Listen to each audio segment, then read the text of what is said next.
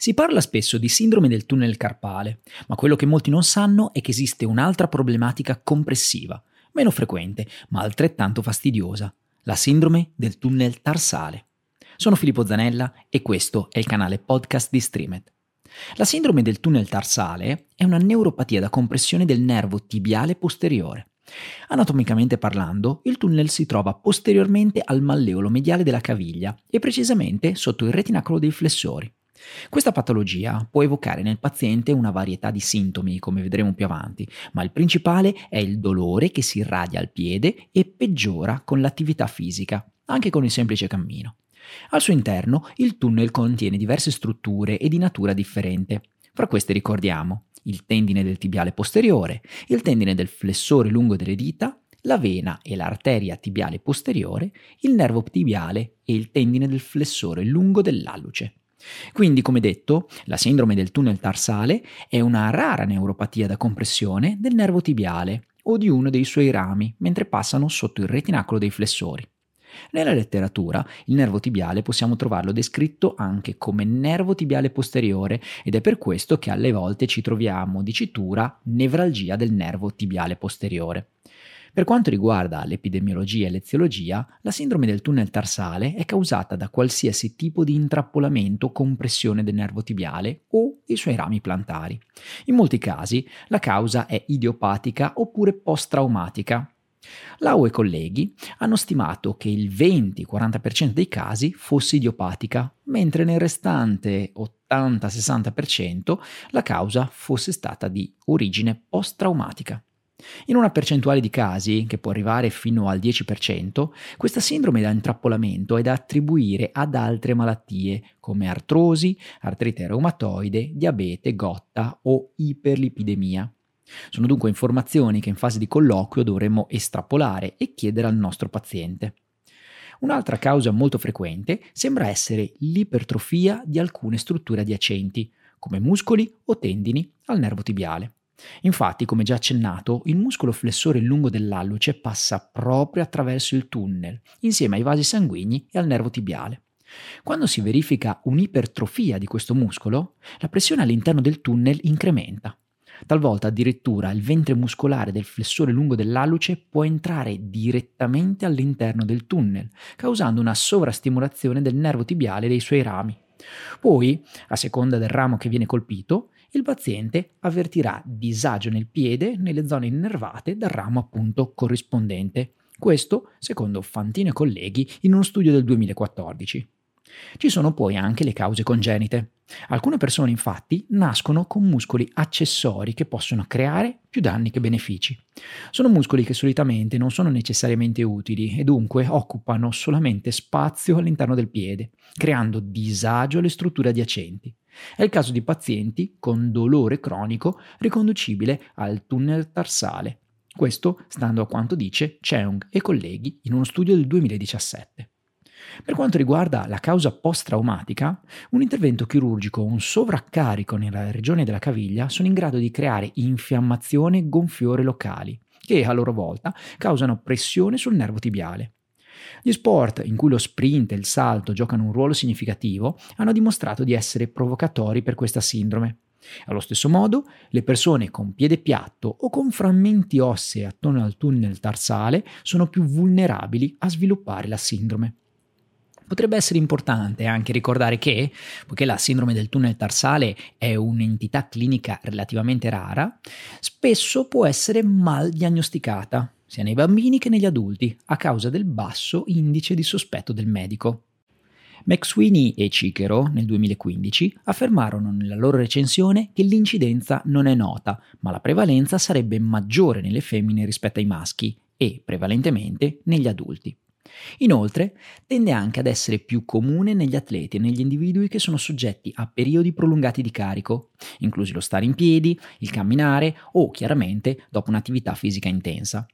La deformità del pes planus o l'iperpronazione può compromettere le strutture anatomiche all'interno del tunnel tarsale e quindi portare ad una diminuzione fisica dello spazio e un aumento della tensione del nervo. Spesso la compressione del tunnel tarsale può derivare anche semplicemente dalla calzatura di una scarpa troppo stretta. Queste sono tutte indicazioni che diamo perché sono fondamentali da chiedere o da esaminare sul paziente per comprendere quale possa essere la causa scatenante e così, se possibile, cercare di rimuoverla. Quindi, per concludere questa parte, sappiamo che l'incidenza ancora ad oggi è sconosciuta, anche se c'è una maggior prevalenza femminile, come detto, e nei pazienti che sono soggetti ad attività di carico intense e prolungate. Traumi, lussazioni o lesioni dei tessuti molli possono causare tale sindrome, così come anche fattori anatomici, genetici o malattie sistemiche. Ma come si presenta un paziente con sindrome del tunnel tarsale e che sintomatologia lamenta? I sintomi più comuni sono appunto sensazioni neurogeniche. Parliamo dunque di parestesia, bruciore, intorpidimento o formicolio nelle aree di distribuzione del nervo tibiale posteriore, plantare laterale o plantare mediale. Quindi il paziente ci riferisce disagio prevalentemente nell'area mediale della caviglia, con peggioramento della sintomatologia successivamente a un'eversione forzata o una dorsiflessione del piede.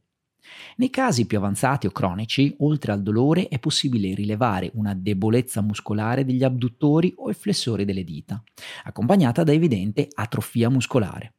Come per tutti i dolori neuropatici, i sintomi possono essere presenti anche di notte oppure a riposo. Attenzione però, è fondamentale in questa tipologia di pazienti saper effettuare un'adeguata diagnosi differenziale per escludere altre patologie che possono mimare questa condizione da intrappolamento. Infatti, la sindrome del tunnel tarsale può presentarsi in modo simile alla fascite plantare, poiché questi pazienti presentano anche dolore plantare al tallone. Oltre alla fascite plantare, la polineuropatia, le sindromi delle radici nervose e le 5S1, la metatarsalgia di Morton, la sindrome compartimentale del compartimento dei flessori profondi dovranno essere distinte dalla sindrome del tunnel tarsale. La patologia più difficilmente da escludere sarà l'insufficienza del tibiale posteriore, ovvero una patologia prettamente muscolare. Dobbiamo quindi essere in grado di saper valutare attentamente il paziente in fase anamnestica e in fase di esame clinico oggettivo. Il colloquio iniziale dovrà essere composto da domande specifiche, approfondendo in particolar modo l'eventuale meccanismo di lesione. Quindi, c'è stato un trauma? È un dolore che è uscito fuori piano piano nel corso del tempo, peggiorando sempre di più, oppure insorta all'improvviso? Qual è la localizzazione del dolore? È in un punto specifico o tende a irradiarsi? Già queste potrebbero essere un buon segnale per farci capire che siamo di fronte a un dolore di tipo neuropatico. Le altre domande saranno semplici e chiare. C'è una debolezza percepita a livello del piede che provoca difficoltà nel camminare? Il dolore peggiora o migliora col riposo o con l'attività? Sono presenti formicoli, scosse, bruciori lungo il decorso del nervo? Ecco già, rispondendo a queste domande avremo un quadro abbastanza preciso della situazione del paziente che andremo poi ad approfondire successivamente con l'esame clinico e attraverso l'esame neurologico. Nell'esame oggettivo faremo innanzitutto camminare il paziente per capire se il dolore si aggrava o meno ed eseguiremo i test muscolari, principalmente degli abduttori e flessori delle dita, per accertarci che non ci sia un grave deficit muscolare. Poi andremo a valutare la struttura del piede e quindi l'arco plantare, la posizione dell'astragalo e del calcagno ed esaminare infine anche la calzatura stessa, perché, come detto in precedenza, se troppo stretta potrebbe peggiorare la sintomatologia, comprimendo il tunnel. L'esame neurologico si compone dei test della sensibilità termica, tattile e dolorifica, sia superficiale che profonda. Anche la palpazione tra il malleolo mediale e il tendine d'Achille potrebbe risultare dolorosa, tanto che è positiva in circa il 60% delle persone con sindrome del tunnel tarsale. Un altro test interessante da usare è il test di dorsiflessione e deversione del piede, che provoca parestesie distali nel 50% delle persone colpite. Nel test di dorsiflessione e deversione si posiziona il piede del paziente e si mantiene premuto il tunnel tarsale per circa 5-10 secondi. Come vedete non ci sono test clinici specifici, ma la diagnosi di sindrome del tunnel tarsale viene fuori dopo accurata anamnesi, esclusione di altre condizioni e l'esecuzione di più test provocativi per il tunnel tarsale. Quindi, per concludere, la sindrome del tunnel tarsale è una patologia che colpisce prevalentemente il nervo tibiale posteriore, causando sintomi di carattere neuropatico. Le cause sono molteplici, sia di natura post-traumatica che da uso eccessivo, nonché per caratteristiche anatomiche o in conseguenza malattie sistemiche che aumentano la compressione del tunnel. Il paziente si presenta con i classici sintomi neuropatici e quindi dolore, palestesie, formicolii o bruciori lungo il decorso del nervo che aumentano solitamente con il cammino con la compressione della zona interessata. È importante poter escludere le altre condizioni muscoloscheletriche che mimano egregiamente questa patologia. Anamnesi ed esame oggettivo saranno i pilastri per poter considerare questa sindrome come la responsabile della sintomatologia del paziente. Ebbene, l'argomento neuropatie ti affascina? Sappi che su Streamed trovi diversi corsi del professor Marcello Bettuolo interamente dedicati a questa tematica. Ti basta accedere con le tue credenziali su streamededu.com per scoprire la più ampia libreria italiana di videocorsi dedicati alla fisioterapia. Ricordati, con Streamed formi il tuo futuro.